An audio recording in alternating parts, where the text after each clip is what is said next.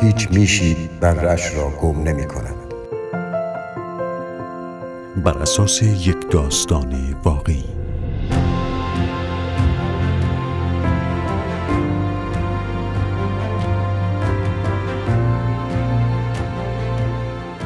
هر روز ساعتی را با مادرش میگذراند و بعد مادر می‌رفت یعنی او را میبردن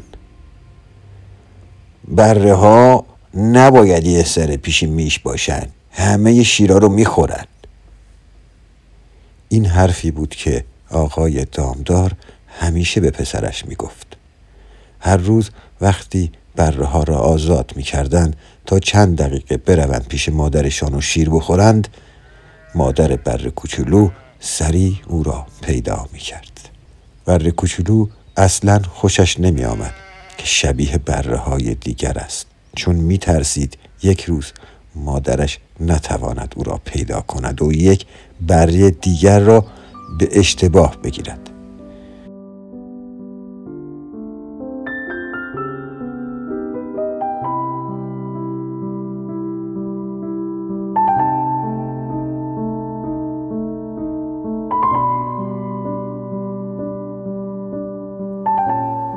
میش مادر بره کوچولو نگرانی دیگری داشت. بره او نر بود. دامدار بره نر را کمی قبل از اینکه یک سالش شود میفروخت. دیگر هیچ خبری از بره نمی رسید ولی الان بره کوچولو فقط یک ماه داشت و تا آن زمان خیلی مانده بود.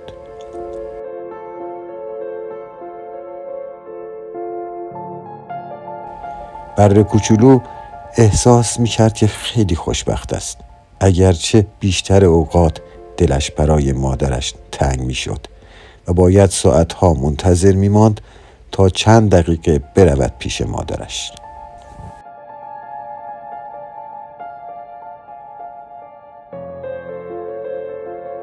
های بر کوچولو و هفت هشت های دیگر را با نخهای پلاستیکی به رینگ ماشین بسته بودند تا پراکنده نشوند.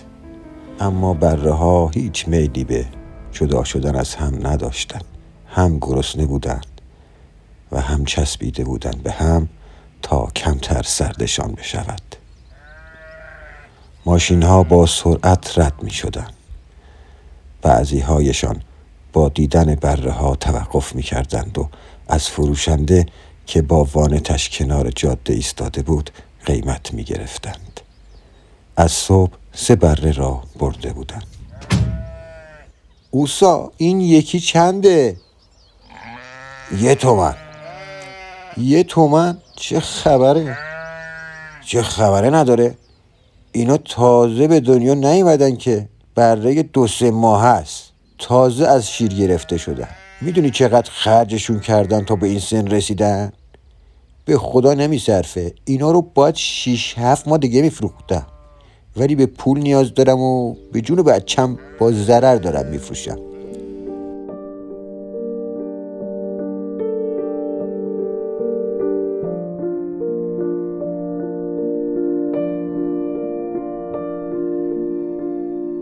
کوچولو از این حرف ها هیچ نمی‌فهمید.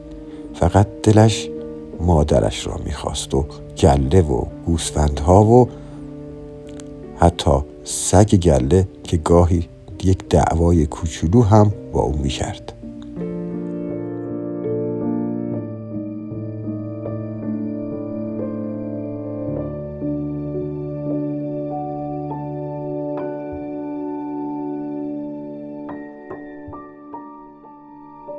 نزدیک های غروب هوا سرد شد. هر روز در همین موقع دامدار بره ها را جمع می کرد آنها را عقب وانت می انداخت و می رفتن تا روز بعد. چند ماشین در فاصله چند دقیقه ایستادند. داداش این یکی رو می‌خوام چنده؟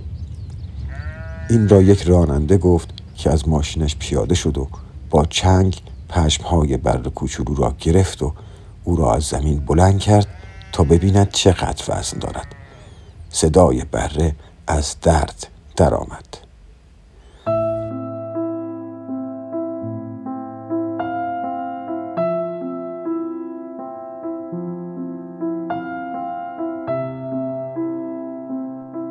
دامدار ته استکان چای را کشید بالا و گفت این از همهشون سر تره. یک و پنجا نه داداش. من هشتصد میدم می‌برم. یعنی دویست پنجا تخفیف؟ یه چیزی بگو که به گنجه برادر من. آخه این مگه چند کیلو که یه تومن براش بدم؟ برده که کیلویی نیست. ارزونتر نمیدم. نمیصرفه. مهم تردی گوشتشه داداش. چند دقیقه بعد یک ماشین دیگر ایستاد. من 900 بدم اینو ببرم؟ نه آقا جون یه تومن بده ببرش. ببین اینو که من نمی‌خوام بخورم. می‌خوام نگه دارم. 900 بده من ببرم. بره که بانو نگه داشتن نیست که. باید بخوری. بره رو می‌برن کباب کنن بزنن به سیخ. می‌خوای نگه داری که چی داداش؟ ببر آقا ببر. 900 ببر. چه کار کنم هر چی بگم شما چونه می‌زنید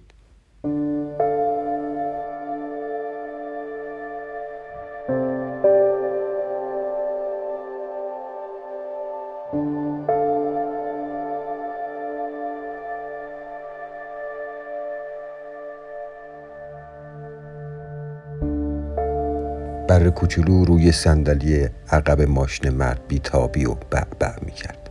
حالا دلش حتی برای آن دامدار هم تنگ شده بود.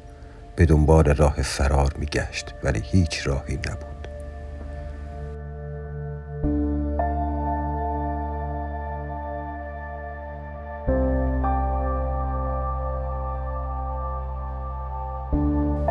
در این دو سالی که گذشت برده دیگر تبدیل به یک گوش بزرگ شده بود شاخهایش حسابی در آمده بودند گوچ یا همان بر کوچولوی قدیمی همه چیز را دیگر یواش یواش فراموش کرد مگر میشی که مادرش بود و تنها دو ماه پیش او مانده بود.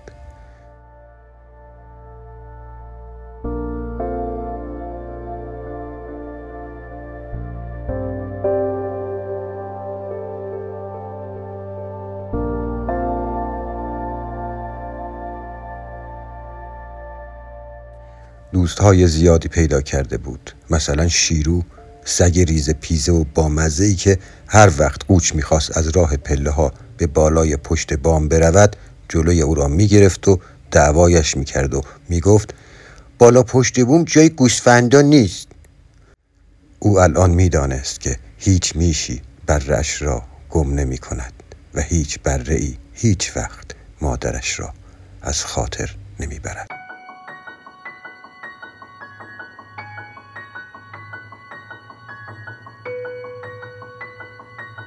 قصه و اجرا ابراهیم احمدیان.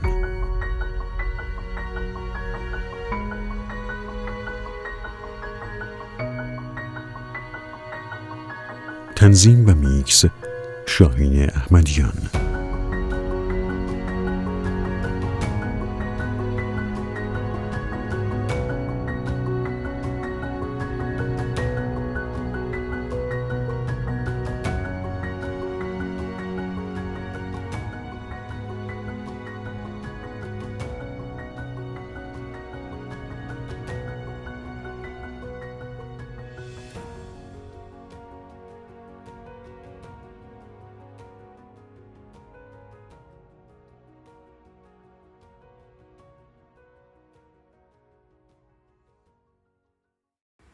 سلام خدمت دوستان عزیزم.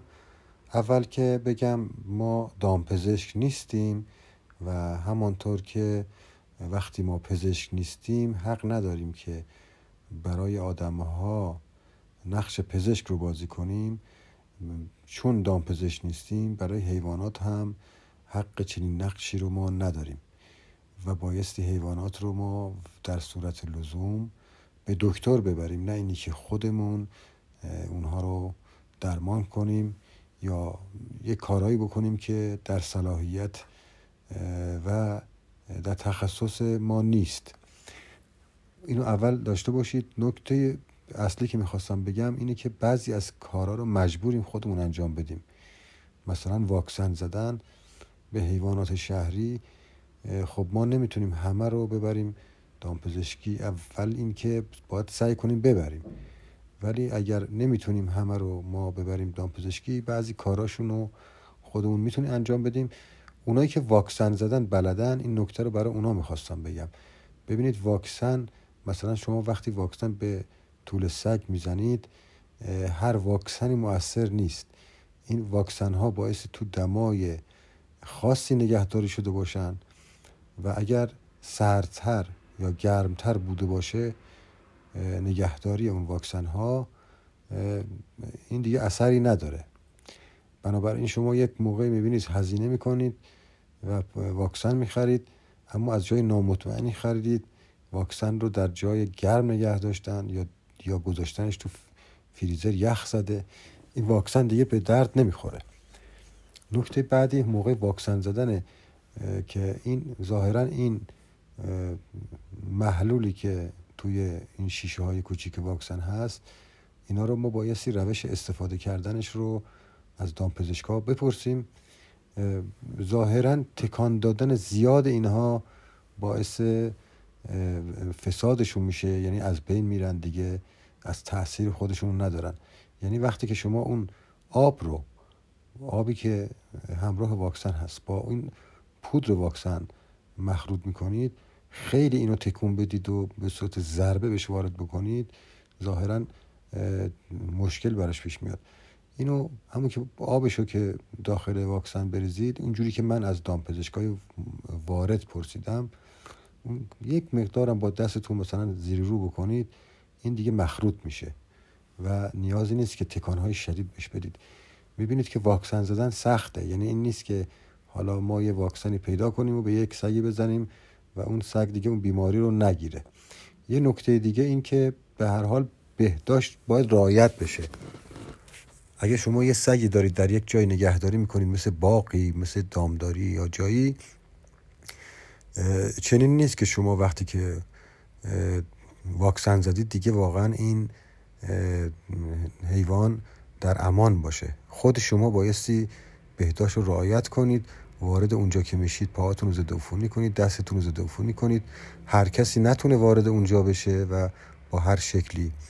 و من شنیدم همین دیروز از یک دامپزشک وارد که میگو بعضی از این واکسن ها اون به اصطلاح واکسن پاروا که توی این واکسن هست به هر پاروایی اثر نمی‌کنه. ظاهرا پاروا هم ویروس های مختلف دارن جهش یافته دارن و می‌گفت که من بارها واکسن زدم.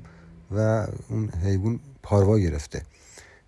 منظور این که بهداشت رو هم باید رعایت کنید. این نیست که حالا یک حیوانی واکسن زد دیگه مسئولیت فولادی پیدا کرده باشه. امیدوارم استفاده کرده باشید از این تجربه های من. خدا حافظتون تا دفعه بعد.